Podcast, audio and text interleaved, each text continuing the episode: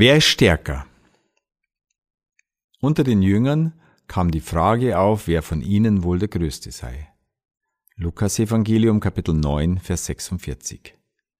Ist es gut, sich mit anderen zu messen? Ja, da steckt tief in uns der Wunsch, besser, stärker, einflussreicher als andere zu sein. Und natürlich messen wir uns mit anderen dann am liebsten, wenn der Vergleich zu unseren Gunsten ausfällt. Sind nun solche Vergleiche förderlich oder eher schädlich?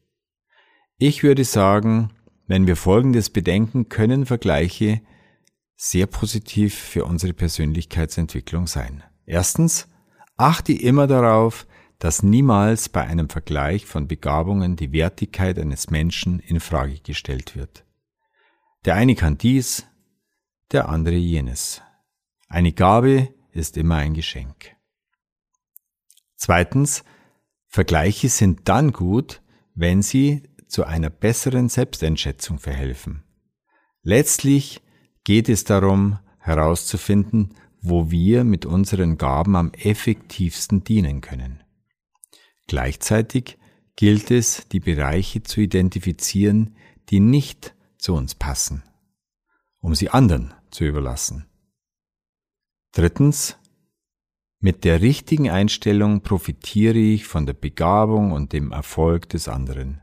Ist das nicht toll, so jemanden zu kennen? In dieser Sache ist er stark und du schwach, in einer anderen ist es umgekehrt. Viertens, bei Tugenden ist allerdings keiner von uns ausgenommen, denn jeder kann freundlich, zuverlässig und fleißig sein. Zum Nachdenken, bei Unterlegenheit kommt unser wahrer Charakter zum Vorschein. Und die Aufgabe was kannst du besonders gut? Wie kannst du diese Gaben für andere einsetzen?